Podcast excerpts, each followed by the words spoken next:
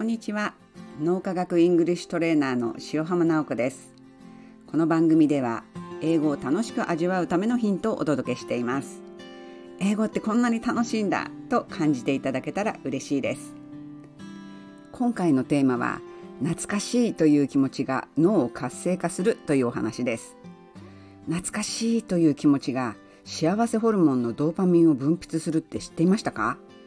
私は最近脳の仕組みとか脳の不思議に魅了されているので本や雑誌を読みまくってるんですけれどもその時に知りました。今回ご紹介する映画 2days というのはほとんど知られていないと思います。私が大学を卒業して就職した映画配給会社ギャガが日本で配給した作品です。試写を見てすごく気に入って宣伝部にもらった反則 T シャツをずっと大切にしていました。今や大物女優のシャーリーズ・セロンがこの映画では超セクシーなブロンド美女を演じて一躍有名になったんです。そのシャーリーズ・セロンとあとはえっ、とねデスパレートな妻たちの主役女優テリー・ハッチャーがつかみ合いプラス殴り合いの激しい喧嘩をするシーンがあってそれがすごく印象に残ってるんですね。ちなみにあの女同士のあの喧嘩を英語だとキャットファイトとかガールファイトと言います。ちょっと細かい部分は忘れてしまったけど懐かしいと思う映画。あなたにもありませんか？最近そういう記憶のかけらを手繰り寄せて昔見た映画を見直すことが増えました。まずは 2days のあらすじからご紹介しますね。舞台はロサンゼルスです。10人の男女に訪れる運命の2日間を描いた群像劇です。ある殺人事件をきっかけに殺し屋映画監督売春捜査官など運命の糸に手繰り寄せられた人々がどんどん交錯していくというストーリーです。暴力的なシーンも多いんですけれどもユーモアかつスリリングなあの語り口が絶妙な映画です。この映画をギャガの試写室で見た時は字幕翻訳家として独立するかどうか決めかねていた時期なんです。もちろん将来サンディエゴに暮らすことになるなんて夢にも思っていませんでした。会社勤めというのは毎月の低収入がありますよね。でも字幕翻訳家になるということは会社を辞めてフリーランスになるということ。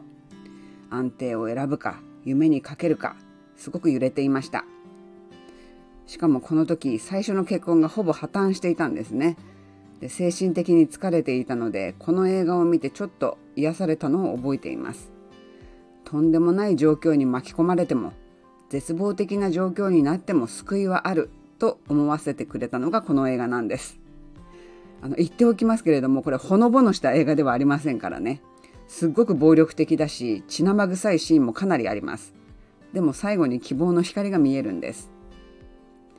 日本の悠々という雑誌に懐かしさが脳を活性化するという特集記事があったんです。ちょっと引用しますね。懐かしいと感じると幸福感や快感をもたらす幸せホルモンドーパミンが分泌されて心がほぐされる。引用終わり。そうかこの 2days を見た時の温かい感覚はドーパミンだったんだって思わず納得しちゃいました。脳科学というとね難しい学問に聞こえるし実際よくわからない言葉もたくさん出てくるんですけれどもこういうふうに自分で実感しながらあこういうことかって納得しながらだとスルッと覚えられると思いませんか？ねあなたもずっと昔に見てどこか心に残ってる映画をもう一度見てみてください当時とは違う視点で新しい感じ方ができるかもしれません。ついでに幸せホルモンのドーパミンを分泌させましょう。ドーパミンは心をほぐしてストレスを減らす効果があります。ストレスが減ると脳を萎縮させるストレスホルモンの分泌が減るんです。